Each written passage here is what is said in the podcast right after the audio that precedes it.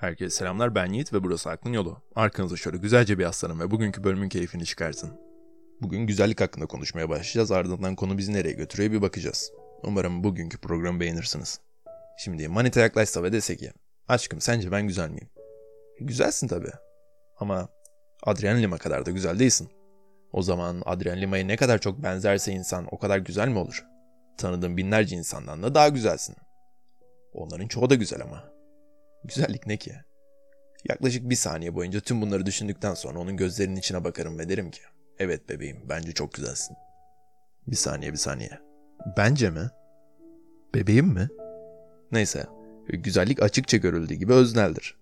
Ee, birisi Da Vinci'nin Mona Lisa'sı mı daha güzel yoksa Van Gogh'un Sunflower'ı mı daha güzel diye sorduğunda bunun bir matematik sorusu gibi mutlak bir doğru cevabı var mıdır?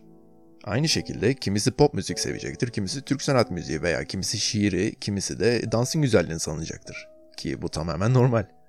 Kişinin duygularını en çok neyin harekete geçirdiğini en iyi sanırım sadece kişinin kendisi bilebilir. Sanat, sanat eseri ve sanatı gözleyen yani biz insanlar arasında bir oluşum olduğu için ve her insan da birbirinden farklı olduğu için doğrudan sanatta subjektif olmak öyle değil mi? Okey o zaman size bir cümle kuracağım şimdi. Şeyma Subaşı'nın yazıları William Shakespeare'inkinden daha güzeldir. Desem. Kulağa biraz yanlış gelmiyor mu? Yani bu da mı subjektif? İşte bu olay bence oldukça ilginç. Birisi size bir sanat eseri gösterdiğinde veya dinlettiğinde ve sonrasında fikrinizi sorduğunda sadece beğendim veya beğenmedim demezsiniz değil mi?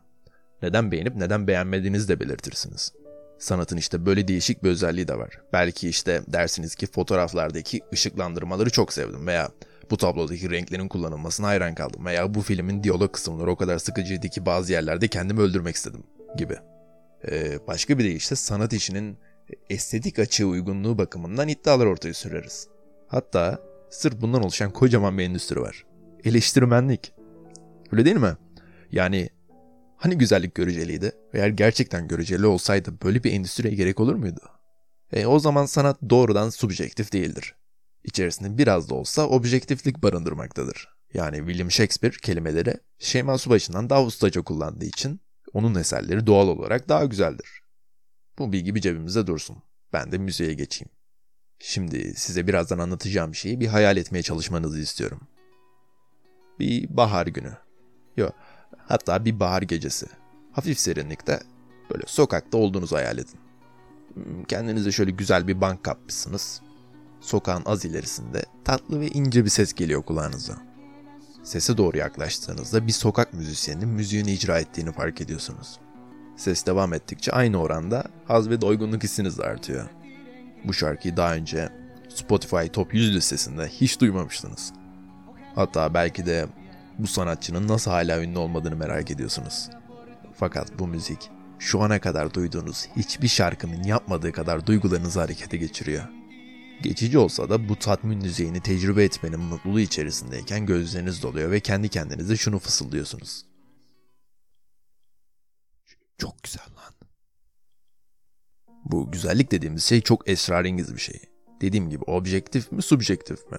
Geçmişte çok katı bir şekilde objektif olduğunu savunuyorlardı. Ee, bir sanat eserinde kullanılan matematik deyası ne kadar geniş ise o iş o kadar güzel sayılıyordu. Bunun en iyi örneği Platon'un idealar kuramı dünyamızda yansımasını gördüğümüz her nesnenin idealar dünyasında mükemmel ve kusursuz bir hali bulunmaktadır. Bir örnek vermek gerekirse bizim dünyamızda binlerce tür bardak vardır değil mi?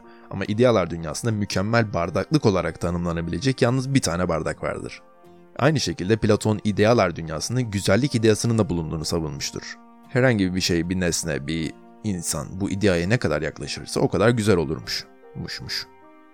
Platon aynı şekilde bir şeyin, herhangi bir şeyin güzel olabilmesi için o şeyin doğru yani gerçek olması gerektiğini de savunmuştur.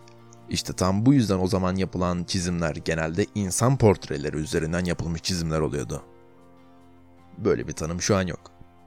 Şu anki güzellik tanımını az olsa biliyorsunuz.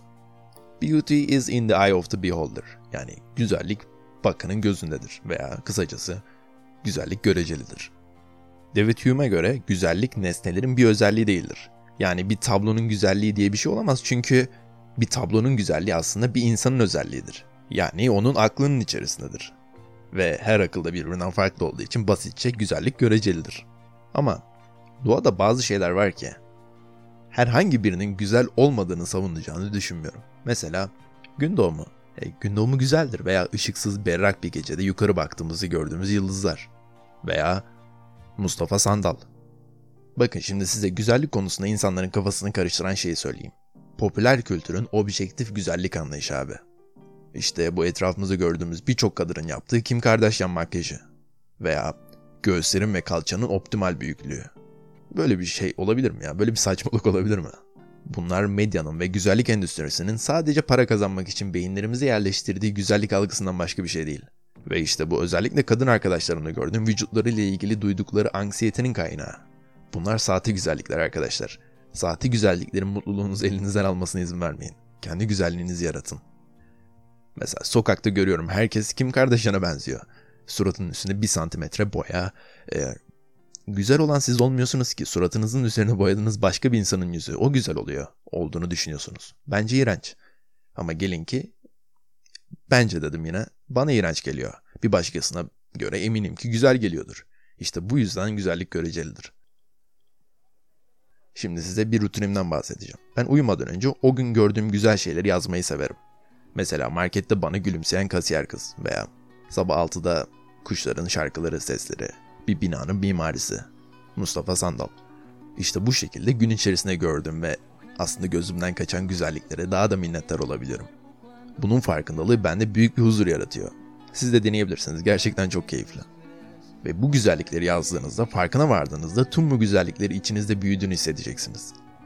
Ve işte o zaman bir gün bir yabancı sizi sokakta gördüğünde herhangi bir özelliğinizden etkilenip şunu fısıldayacaklar.